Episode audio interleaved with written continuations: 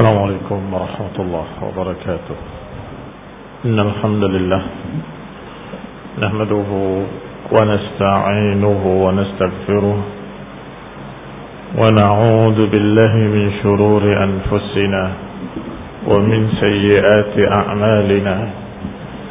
من يهده الله فلا مضل له ومن يضلل فلا هادي له وأشهد أن لا إله إلا الله وحده لا شريك له وأشهد أن محمدا عبده ورسوله صلى الله عليه وعلى آله وأصحابه والتابعين وتابع التابعين ومن تبعهم بإحسان إلى يوم الدين. يا أيها الذين آمنوا اتقوا الله حق تقاته ولا تموتن إلا وأنتم مسلمون. يا أيها الناس اتقوا ربكم الذي خلقكم من نفس واحدة وخلق منها زوجها وبث منهما رجالا كثيرا ونساء. واتقوا الله الذي تساءلون به والأرحام. إن الله كان عليكم رقيبا. يا أيها الذين آمنوا اتقوا الله وقولوا قولا سديدا.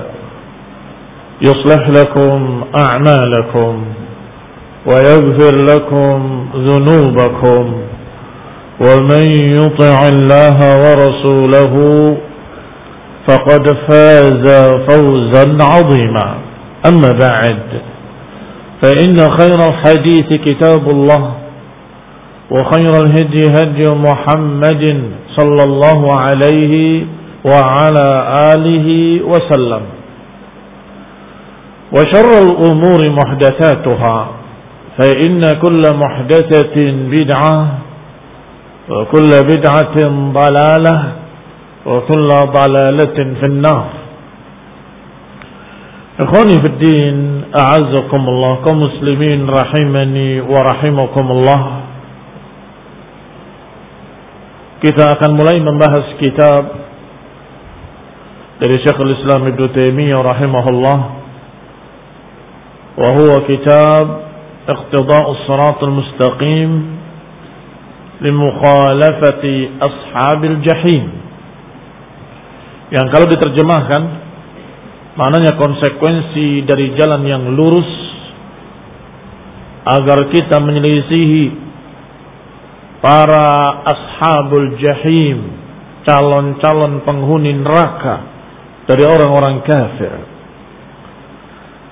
tentunya mana iqtida siratal mustaqim konsekuensi jalan yang lurus adalah konsekuensi agama. Konsekuensi dari syariat Islam.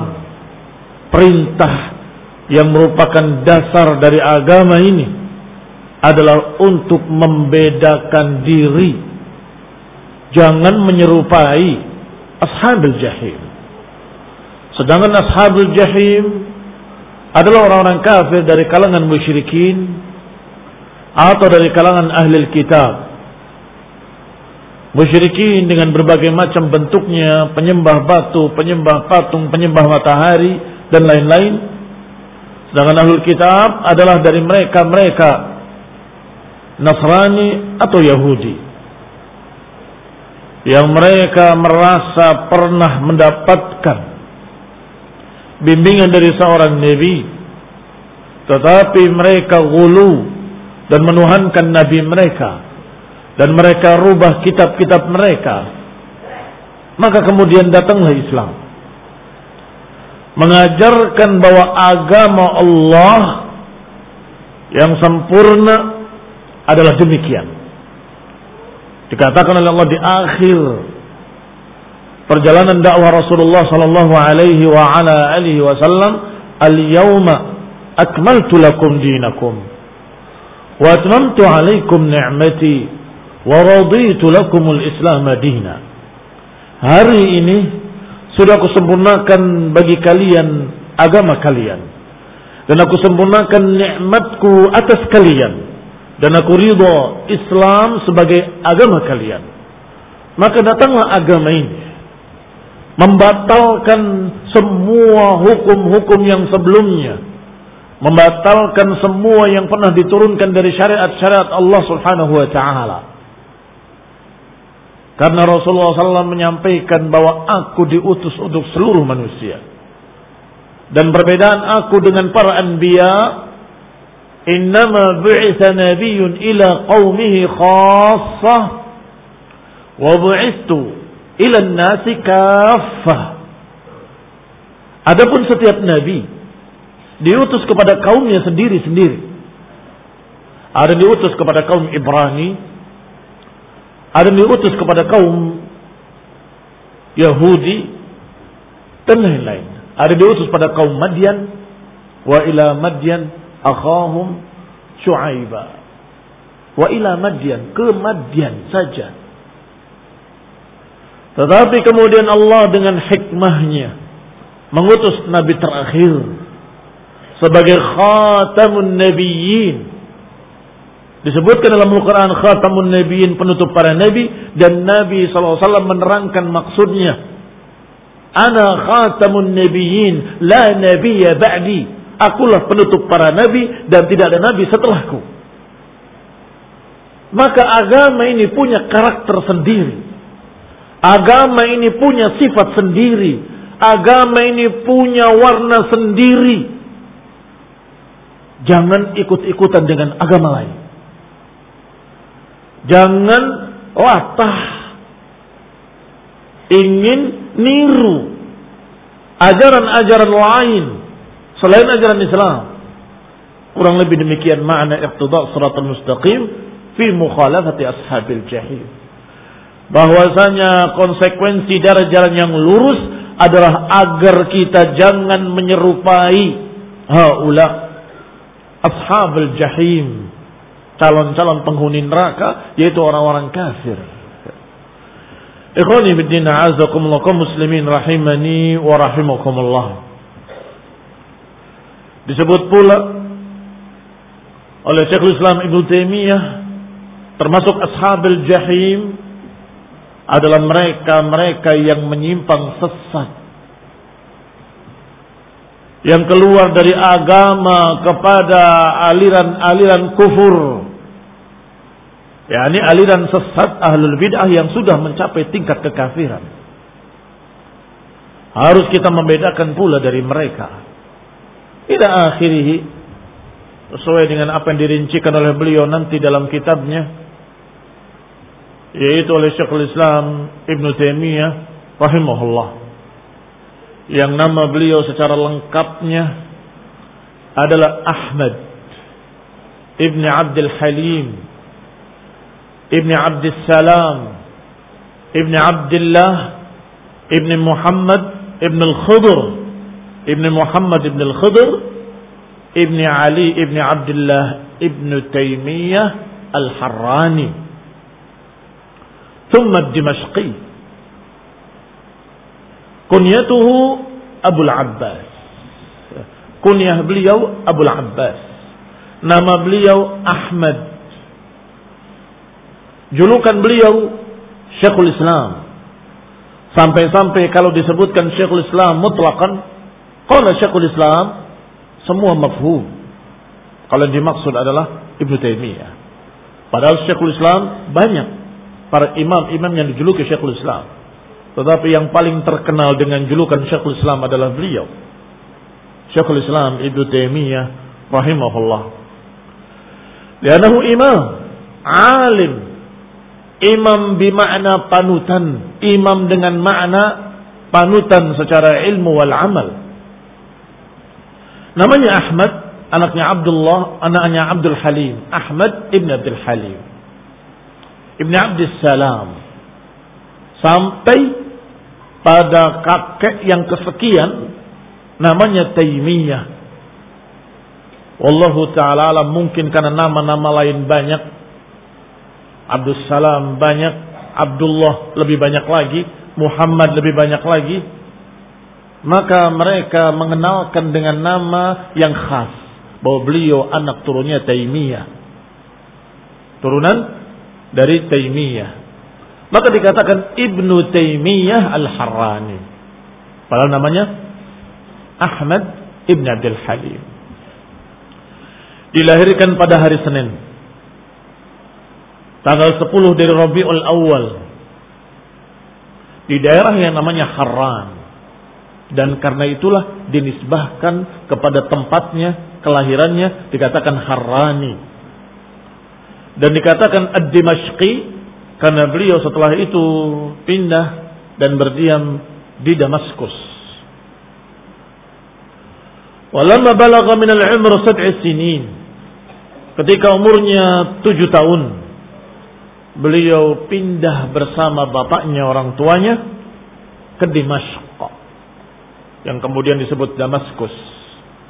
Kalau dalam bahasa Arab, Dimashq. Nisbahnya ad-Dimashqi. Maka beliau Al-Harrani thumma ad-Dimashqi. Beliau pindah dengan orang tuanya haraban min wajhil ghuza at-tatar. Karena lari mengungsi karena serangan para tentara Tartar. Wa qad fi baiti ilmin wa fiqhin wa din. Beliau dibesarkan di rumah yang penuh dengan ilmu, penuh dengan fiqh dan agama, keilmuan dan pengamalan. Wa ikhwatuhu wa kathirun min a'mami kanu min al-ulama. bapak-bapaknya, kakek-kakeknya, saudara-saudaranya, bahkan paman-pamannya, kebanyakan mereka ulama, orang-orang berilmu. Bahkan dikatakan masyahir, orang-orang yang dikenal. Wa minhum jadduhul a'la, di antaranya kakeknya yang keempat yang bernama Muhammad ibn al-Khidr seorang alim minal ulama. Wa minhum di antaranya adalah Abdul Halim ibn Muhammad ibn Taimiyah dan Abdul Ghani ibn Muhammad ibn Taimiyah. Wajadduhul adna bahkan kakeknya yang paling dekat yang langsung bapaknya bapaknya Abu Abihi yaitu Abdul Salam ibn Abdullah ibn Taimiyah yang dijuluki Majduddin. Abul Barakat kunyahnya. Sahibut tasanif. Pemilik tulisan-tulisan dan kitab-kitab. Penulis kitab. Di antaranya Al-Muntaqa min Ahaditsil Ahkam. Al-Muntaqa min ahaditsil ahkam. Juga kitab Al-Muharrar fil Fiqh. Juga kitab Al-Muswaddah fil Usul dan lain-lain.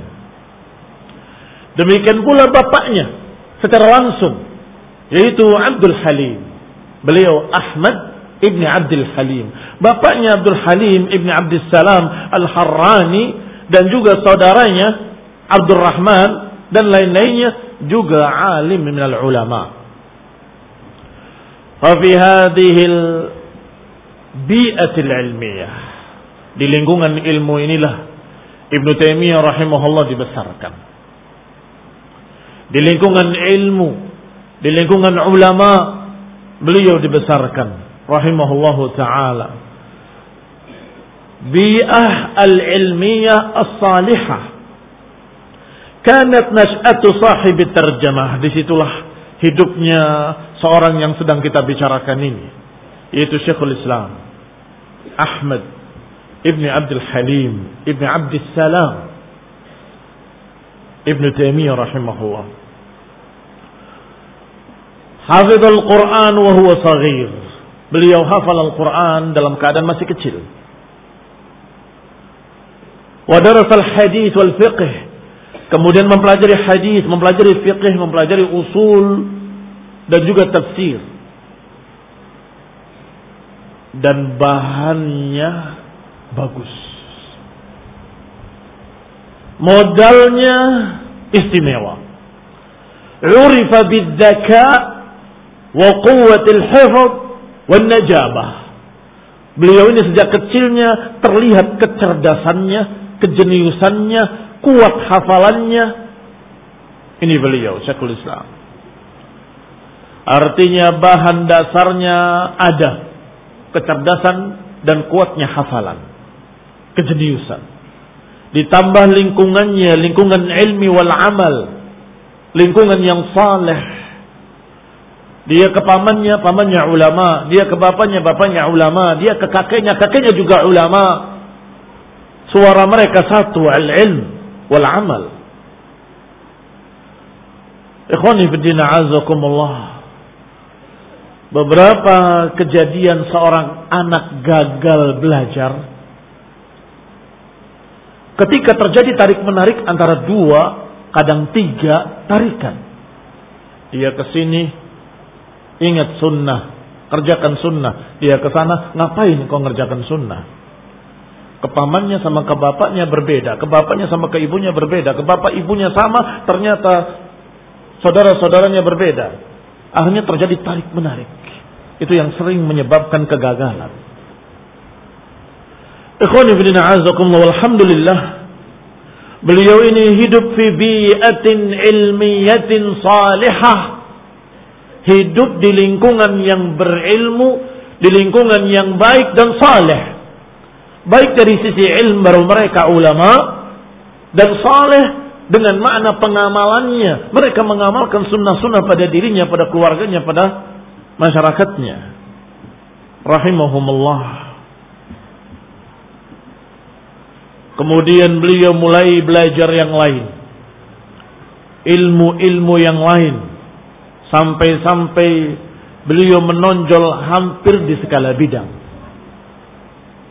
Ibnu Taimiyah rahimahullah, Syekhul Islam pantas dijuluki Syekhul Islam. Imam fulan faqih. Karena memang menonjol dalam bidang fiqh. Imam fulan mufassir karena memang menonjol dalam bidang tafsir.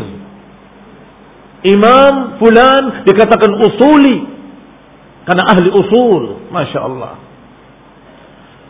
Wa fulan dikatakan imamun fil nahwi, tokoh dalam nahwu. Wahakala. Tetapi Syekhul Islam Ibnu Taimiyah imamun fil fiqh wa imamun fil tafsir wa imamun fil usul wa imamun fil nahwu. Jangan kaget kalau beliau bicara nahwu. Ikhwani fi din a'azakumullah muslimin rahimani wa rahimakumullah. Beliau belajar semua ilmu yang berkaitan dengan agama. Wajtama'at fihi sifatul mujtahid mundu syababih. Maka beliau terkumpul padanya sifat-sifat yang pantas untuk seorang mujtahid.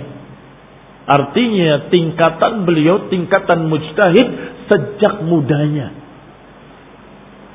Artinya tidak nunggu sampai umur sekian. Wahuwa syab. Ketika dia dalam keadaan masih muda, belia, dia sudah mujtahid sudah pantas untuk beristihad karena sifat-sifat istihad ada padanya. Dia hafal Quran dan tahu tafsirnya, dia hafal hadis dan dia tahu maknanya dan dia mengerti usul pada kawaid fiqhiyah dan usul fiqh dan dia tahu tentang bagaimana kedudukan kaidah-kaidah dalam istimbat. Apa lagi? Dari sifat-sifat seorang mujtahid ada pada beliau. Falam yalbas ansara imaman yu'taraf lahul jahabidah bil ilmi wal fadl wal imamah. Oleh karena itu tidak berapa lama beliau ini sudah dianggap imam yang diakui oleh semua ulama di zamannya. Bahkan ulama yang lebih tua dari beliau mengakui bahwa beliau alim mujtahid. Terkenal jahabidah atau terkenal seorang jahbad minal jahabidah diakui oleh orang-orang yang berilmu, orang-orang yang utama, para imam-imam. Padahal umurnya belum sampai 30 tahun. Min umri. Belum sampai 30 tahun. Sudah terkenal sebagai imam. Ikhwani fiddina azakumullah. Kedewasaan membantu seseorang untuk mudah dalam belajar dan terdukung dalam belajar. Kalau dia tidak dewasa sampai umur 20 tahun, bagaimana mungkin umur 20 sekian jadi imam? Tidak mungkin. Dewasanya aja terlambat. Hampir semua ulama, mereka masih umur anak-anak, pikiran mereka sudah dewasa saya harus belajar, saya harus menghafal. Sudah begitu. Sehingga mereka sibuk dengan menghafal, belajar, menulis, menyaring, bertanya, mengumpulkan dalil-dalil dalam keadaan mereka masih di mata orang-orang anak-anak. Tetapi dia dalam keadaan sudah dewasa.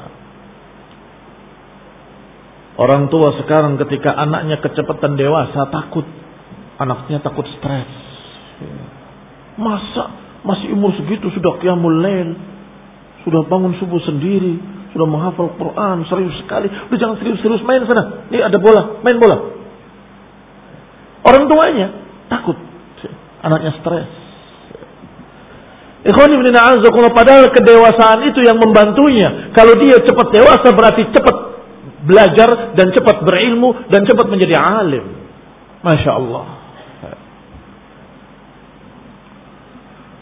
Dalam masalah tulisan. Beliau memiliki sekian karya. Turasan bakhman taminan. Meninggalkan warisan ilmu dalam bentuk kitab-kitab. Yang besar. Yang berharga. Yang para ulama terus menggalinya, terus mempelajarinya sampai hari ini. Kita mengkaji kitab Al-Qidah Wasatiyah tulisan siapa? Syekhul Islam Ibnu Taimiyah. Kita membaca Tadmuriyah tulisan siapa? Syekhul Islam Ibnu Taimiyah. Kita membaca kitab Shiratul Mustaqim tulisan siapa? Syekhul Islam Ibnu Taimiyah. Ikhwan ibn a'azakumullah. La yazal ulama al-bahithun yanhaluna minhu ma'inan safiyah para ulama sepanjang masa tidak pernah meninggalkan buku-buku Syekhul Islam sebagai sumber mata air ilmu. Sebagai sumber mata air ilmu mereka. Sehingga para ulama yang hari ini menasehati kita menyatakan tidak ada seorang dai pun kecuali harus di rumahnya ada kitab fatwa Syekhul Islam Ibnu Taimiyah. Harus itu paling sedikit. Ikhwan Karena hampir setiap permasalahan-permasalahan yang yatajaddad asluha wahid. Semua permasalahan yang berulang berulang berulang dengan berbagai macam bentuk-bentuk yatajaddad ternyata asluha wahid. Ternyata asal muasalnya satu. Sama. Artinya kalau engkau pernah membaca bantahan Syekhul Islam dan jawaban Syekhul Islam terhadap pertanyaan-pertanyaan mereka dulu, kalian akan bisa menjawab pertanyaan-pertanyaan yang hari ini dijadikan sebagai syubhat dan pertanyaan. Kamu akan bisa menjawab dengan mudah. Bahkan Syekhul Islam memiliki kitab Al-Jawabus Sahih liman sa'ala an dinil Masih. Jawaban yang sahih bagi siapa yang bertanya tentang agama agama Masihiyah, agama Nasrani. Beberapa jilid. Kalau engkau baca, engkau tidak terlalu kagum dengan si Fulan dan si Alan yang katanya pandai membantah Nasrani. Ternyata ilmunya semua ada dalam kitabnya Syekhul Islam Ibnu Taimiyah rahimahullah. Siapa Ahmad Didat, siapa Fulan wa Fulan yang ilmunya dalam kitab ini ada semuanya. Al-jawab sahih liman sa'ala an dinil masih. Walhamdulillah perkara-perkara yang dijawab oleh beliau dalam sekian syubhat, sekian permasalahan beliau tuntaskan. Kadang-kadang berulang dengan warna lain, dengan bahasa lain. Tetapi isinya sama. Sehingga siapa yang memahami semua jawaban-jawaban beliau, sungguh demi Allah, di hari ini dia akan dianggap sebagai ulama. Belum beranjak pada kitab-kitab lain apalagi di Indonesia ini akan dianggap alim bagi mereka yang tidak mengerti ukuran seorang alim. Kalau istilah sekarang buku pinternya para dai, fatwa Syekhul Islam Ibnu Taimiyah dan karya-karya beliau. Kalau mau dikaitkan dengan Ibnu Qayyim rahimahullah, maka Syekhul Islam yang menumbangkan semua pemahaman-pemahaman sesat runtuh Ibnu Qayyim yang mencacatnya menjadi kecil-kecil. Ibnu Qayyim rahimahullah. Sehingga kita lihat beliau Syekhul Islam dengan Ibnu Qayyim rahimahullah seperti gayung bersambut. Artinya Syekhul Islam yang meruntuhkannya, Ibnu Qayyim yang melanjutkan menjadi kecil-kecil. Sehingga tidak bisa bangkit kembali. Tidak bisa. Ikhwan. Artinya ahlul balal, ahlul bid'ah tidak akan bisa bangkit kembali. Kecuali ketika buku-buku mereka, Syekhul Islam, Ibnu Qayyim dan para ulama yang bersamanya tidak dibaca lagi, maka mulailah mereka gembira ria menyebarkan subhatnya seakan-akan hujah yang qat'iyah. Seakan-akan hujah yang kokoh, dalil yang kuat. Nih saya punya dalil, nih saya punya dalil. Mengapa? Bukan karena mereka hebat, kuat, bukan. Karena kitab-kitab mereka, para ulama yang telah membantahnya, nggak dibaca lagi oleh kaum muslimin. Kalau buka, sedikit saja, itu alasan kuno, sudah dibantah tuntas oleh Syekhul Islam. Itu alasan-alasan yang sudah tumbang di zaman Ibnu Qayyim rahimahullah. Nah, wallah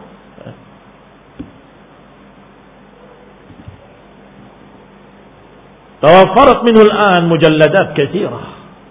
Banyak sekali tulisan-tulisan beliau, risalah-risalah beliau, fatwa-fatwa beliau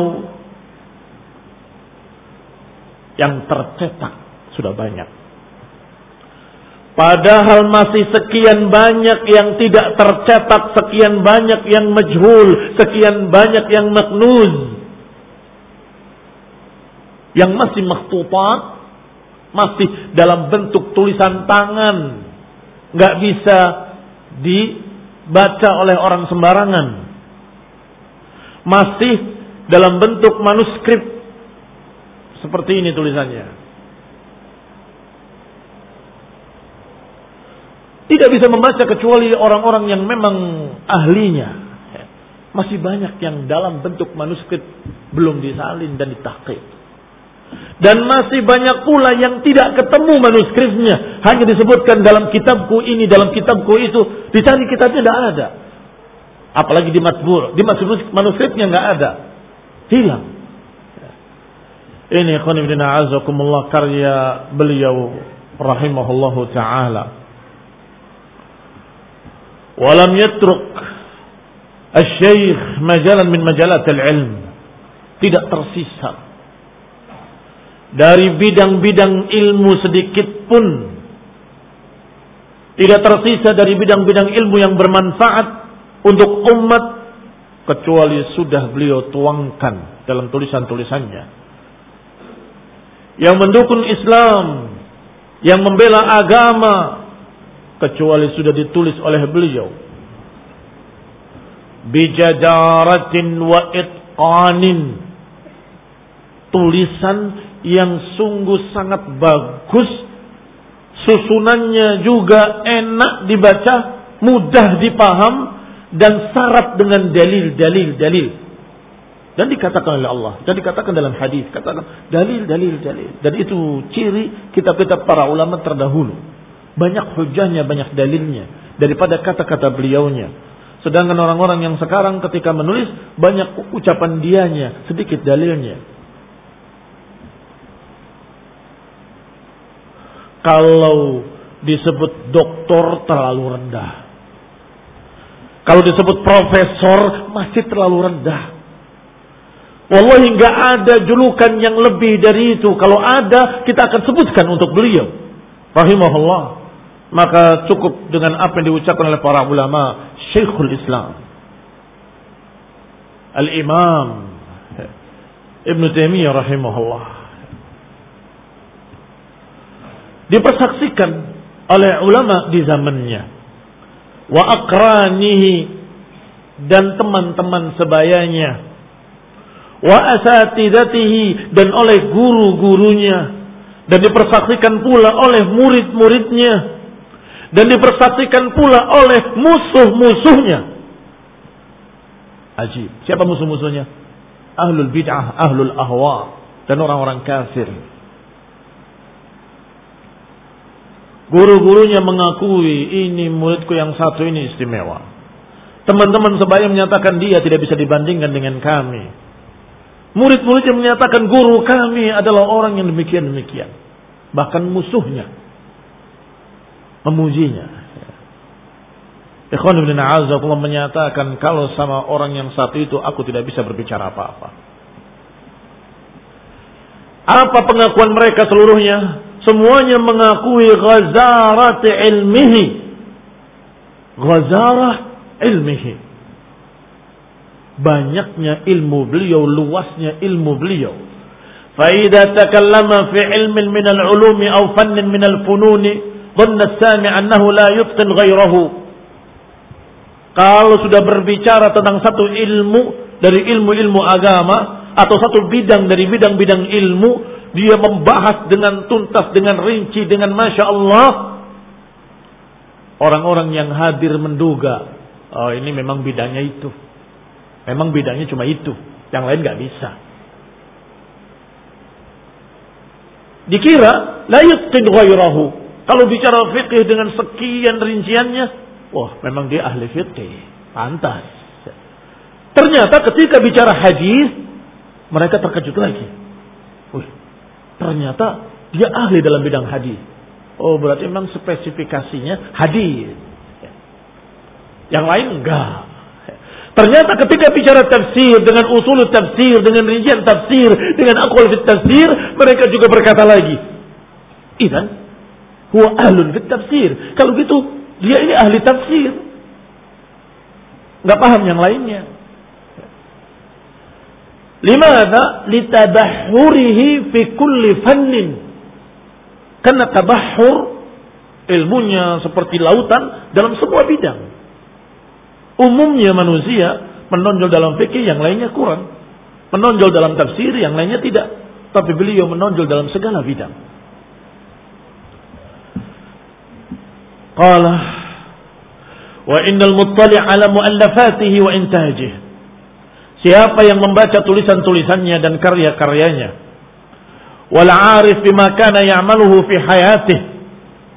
Dan juga siapa yang mengetahui apa yang dia kerjakan dalam hidupnya dan dalam jihadnya dengan tangannya dan lidahnya dan pembelahannya terhadap agamanya dan ibadahnya dan zikirnya la ya'jab kullal ajab dia akan terkejut terheran-heran dengan sebenar-benarnya keheranan Limada? Perhatikan ucapan orang-orang yang sering melecehkan ulama dari kalangan hizbiyin dan khawarij. Katanya, melecehkan ulama, mereka hanya sibuk dengan kertas. Nulis-tulis kitab, kitab, kitab, kitab. Tapi nggak pernah andil dalam perjuangan agama. nggak pernah ikut dalam jihad, katanya begitu. Itu ulama, ulama waroki, Adapun lihat ulama kami, ulama haroki, berharokah, bergerak, berjuang, berjihad. Kamu bicara tentang siapa? Hah? Tentang siapa? Para ulama yang mana? Syekhul Islam Ibnu Taimiyah rahimahullah dalam keadaan beliau di penjara karena pembelaan terhadap agama dan beliau tidak mengajak untuk memberontak. Bahkan ketika penguasanya terpojok dengan bangsa Tartar berkata kepada Syekhul Islam, apakah engkau bisa membangkitkan kaum muslimin untuk jihad melawan orang-orang kafir Tartar? Kata Ibnu Taimiyah, bisa. Maka dikeluarkan untuk perang. Membangkitkan semangat kaum muslimin untuk jihad fisabilillah dengan ayat, dengan hadis, dengan hujjah, dengan akwal ulama sehingga kaum muslimin semuanya semangat untuk jihad fisabilillah. Perang. Menang.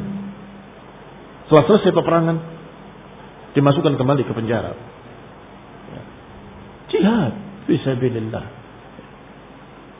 Bahkan sebagian bukunya ditulis dalam keadaan beliau di penjara dan beliau tidak menulisnya dengan tangannya tetapi mengimlakan imlaan dizuar kepada yang datang. Dan diriwayatkan wallahu taala alam penjaranya di bawah tanah. Sehingga mereka hanya bisa bicara dari lubang di atasnya ke bawah ya Syekhul Islam, ya Sadatul Ulama, kami dari penduduk Wasit, negeri Wasit, kami ingin bertanya tentang prinsip-prinsip agama yang kalau aku berpegang dengannya, aku selamat dari azab Allah. Siapa yang lepas daripadanya, maka dia akan celaka. Dijawab, Catat, mereka siap catatannya. Dari balik dinding atau dari bawah tanah beliau menjawab bahwasannya bahwasanya usul i'tiqad ahli sunnah al jamaah atau hadihi aqidatu al firqatu najiyah al mansurah ila qiyam as-sa'ah ahlu sunnah wal jamaah ini yang akan saya bacakan adalah akidahnya firqatun najiyah, golongan yang selamat. Al-mansurah ila qiyamis sa'ah yang dimenangkan sampai hari kiamat. Ahli sunnah wal jamaah, yaitu ahli sunnah wal jamaah. Mereka berkeyakinan dengan keesaan Allah Subhanahu wa taala fi rububiyatihi wa uluhiyatihi. Terus sampai selesai kitab dicatat kasih judul akidah wasitiyah. Akidah al-wasitiyah. Datang dari tadmur. Bertanya dengan pertanyaan-pertanyaan akidah dijawab. Dicatat oleh mereka. Dikasih judul akidah tadmuriyah. Datang lagi. Begitu. Mereka berduyun-duyun datang. Meminta ilmu. Dijawab tercatat. Itu di antaranya. Artinya di antara tulisan beliau ditulis dalam keadaan beliau di penjara. Dan beliau hanya mengimlakkan mereka yang mencatatnya. Walhamdulillah terjaga sampai hari ini. Jawaban-jawaban beliau. Kembali kepada kita. Ikhwani fi azakumullah muslimin rahimani wa rahimakumullah. Kemudian ada juga yang berkata seperti ucapan Hizbi Sururi Salman Auda dan sejenisnya yang katanya mencela Syekh Al-Albani. Ulama itu sibuk dengan hadis sahih dhaif sahih dhaif tetapi mereka kering dari ibadah. Kurang dikir, kurang ibadah. Maka para ulama yang lain membelanya menyatakan ya hada attala'ta 'alal ghaib? Apakah kalian tahu yang gaib? Bagaimana sepertiga malam Syekh Al-Albani qiyamul lail? Apakah engkau tahu yang gaib bagaimana mereka beribadah?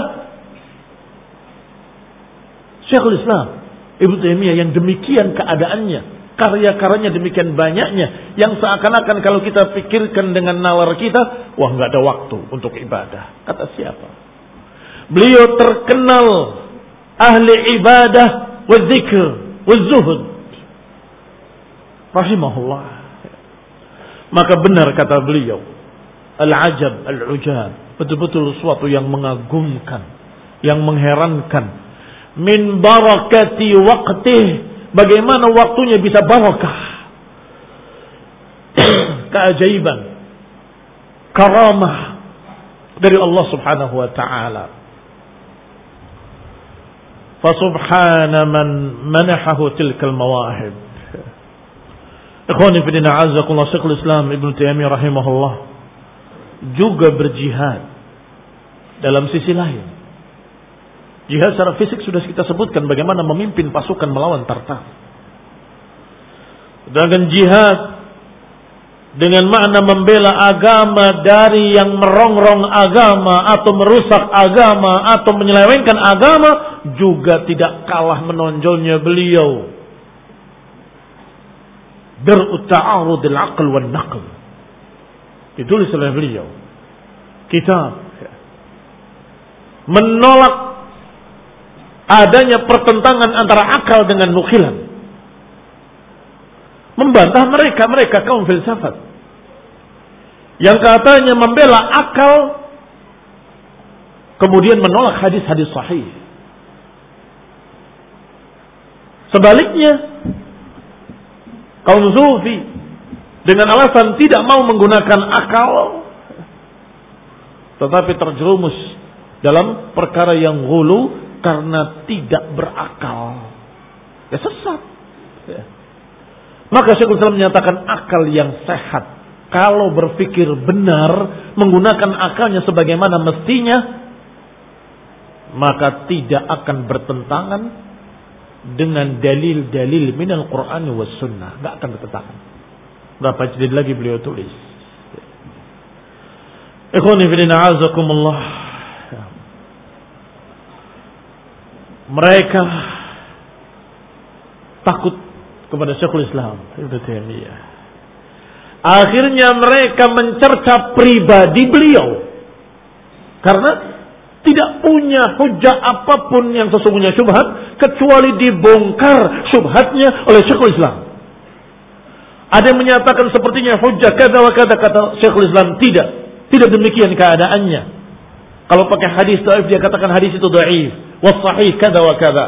Kalau makna yang salah, naam hadis itu sahih, tetapi hadis itu tidak ke sana. Maknanya begini, sebagaimana disebutkan dalam hadis-hadis lain, sebagaimana disebutkan dari aqwal salaf, runtuh semuanya. Mereka mau, mau ngomong apa?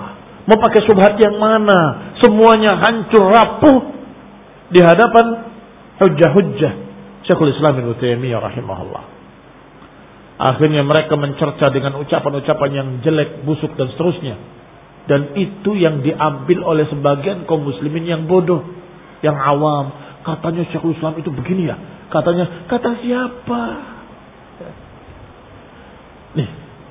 Semua harus pakai bukti. Sekarang ini buktinya. Tulisan beliau ada sampai hari ini. Nih, dari jilid 1 sampai jilid 30 sekian. Fatwa. Kamu baca dari awal sampai akhir. Adakah pembenaran terhadap ucapanmu? Katanya Syekhul Islam berkata, katanya mereka, katanya Sirajuddin Abbas di Malaysia yang menulis 40 masalah agama menyatakan bahwa dia berkata Allah turun ke langit dunia seperti aku turun dari mimbar. Ini buku-buku Syekhul Islam. Cari ucapan itu ada ndak? Wallahi baru buka satu kitab yang sederhana, yang paling ringkasnya, Aqidah Wasitiyah. Berapa lembar saja. Yang kalian pegang itu dengan syarah. Kalau tanpa syarah cuma berapa lembar. Baca. Beliau menyatakan bahwa Allah Subhanahu wa taala memilih sifat yang mulia, tidak sama dengan makhluknya. Tidak serupa dengan sifat makhluk. Jelas. Beliau berakidah Allah tidak sama dengan makhluk. Bagaimana mungkin mengatakan Allah turun seperti saya turun? Kadzab. Dusta. Rasulullah SAW membantah teroris dengan menyatakan mereka itu teracun dengan buku-bukunya Syekhul Islam Ibu Taimiyah dan Muhammad bin Abdul Wahab. Eh, eh, kalau bicara yang ilmiah, kalian paham bicara ilmiah itu adalah dengan dalil, dengan hujah, dengan bukti. Di mana pun kamu berbicara tanpa dalil, tanpa bukti, nggak akan diterima. Ini buku-buku beliau. Syekhul Islam Ibnu Taimiyah dan Syekhul Islam Muhammad bin Abdul Wahab. Kamu baca. Mana yang mengajarkan terorisme? Ajib. Ya. Itu tuduhan-tuduhan kosong karena apa? Karena syubhat-syubhat yang mereka punya semuanya diruntuhkan oleh para alim ulama seperti Syekhul Islam Ibnu Taimiyah rahimahullah di antaranya yang paling menonjol.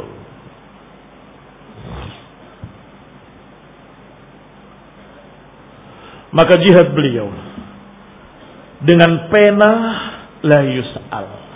Tidak perlu ditanya lagi. Beliau sudah membantah kaum falasifah, membantah filsafat. Beliau membantah aliran batiniyah. Beliau membantah sufiyah. Beliau membantah aliran Ismailiyah wa Nusairiyah. Beliau membantah Syiah Rafidah dan beliau punya kitab empat jilid Manhajus Sunnah. Apa manhajus sunnah? Prinsip sunnah. Dalam ya, membantah Rafidah Syiah dan Jahmiyah. Hancur, runtuh. Sungguh demi Allah.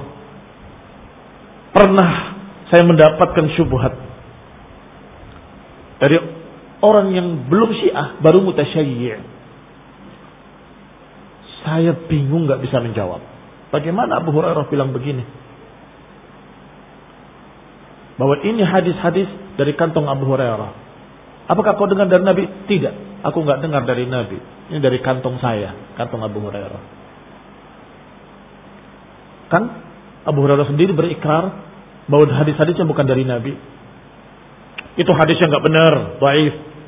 Hadisnya ada dalam Sahih Bukhari. Ini Ditunjukkan Bukhari, soal. Benar ada. Wallahi bungkam saya. Nggak bisa jawab.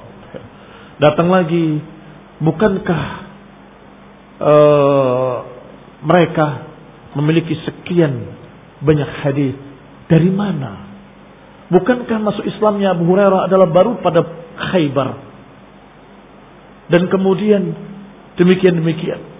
Hidupnya hanya sekian tahun. Sedangkan Umar dan Abu Bakar yang paling dekat dengan Nabi dan termasuk sabiqin al-awwalin, hadisnya sedikit sekali. Kok Abu Hurairah bisa lebih banyak? Bingung lagi.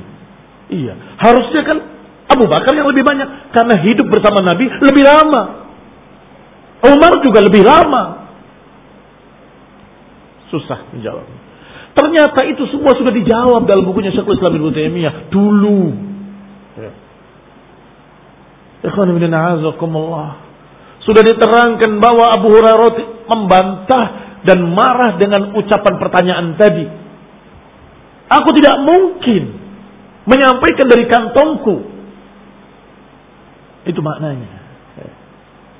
Karena memang kitab tidak bernada, nggak ada intonasi, maka kayaknya isbat.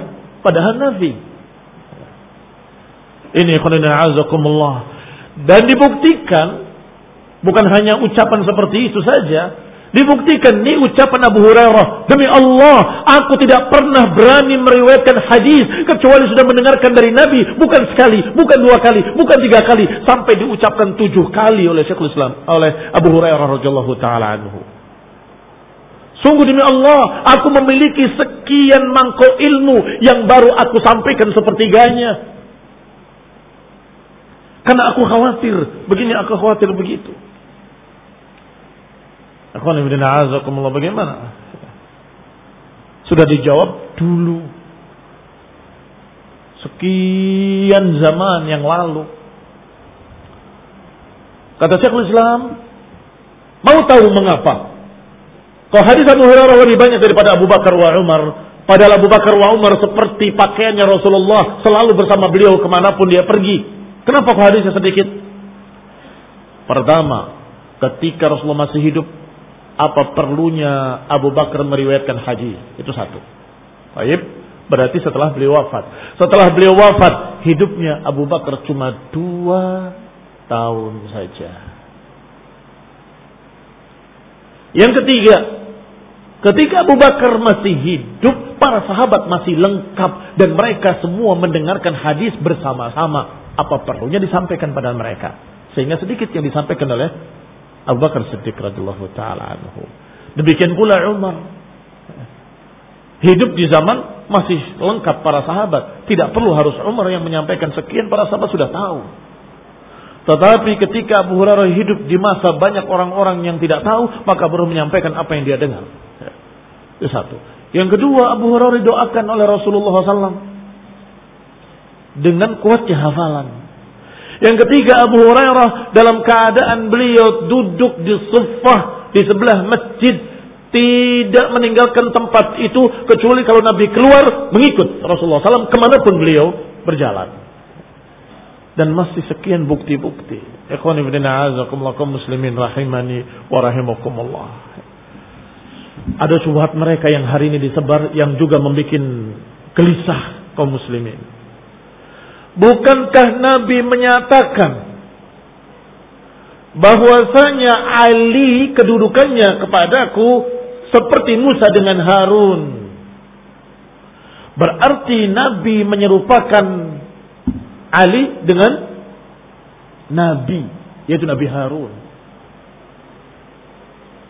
Iya, itu keutamaan Ali bin Abi Thalib radhiyallahu taala anhu.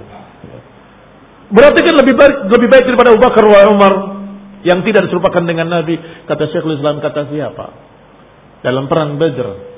Ketika Umar punya pendapat, Abu Bakar punya pendapat, yang lain punya pendapat, Nabi menyatakan engkau seperti Ibrahim alaihissalam ketika mengatakan begini-begini. Dan engkau adalah seperti Nabi Isa alaihissalam yang menyatakan kalau engkau intu'adibhum fa innahum ibaduk. Kalau engkau adab mereka, maka engkau itu adalah hamba-hamba engkau sendiri. Kalau engkau memaafkan, maka engkau ghafurur rahim. Engkau seperti Nabi Isa, engkau seperti Ibrahim. Bagaimana dengan itu? Bungkam lagi Syiah. Dan itu sudah ada semua dalam manhajus sunnah Syekhul Islam Ibu Taimiyah rahimahullah. Setelah iktido insyaallah manhajus sunnah. Wallahu taala alam masih hidup apa enggak. Subhanakallah bihamdika la ilaha illa anta astaghfiruka wa atubu ilaik. Wassalamualaikum warahmatullahi wabarakatuh.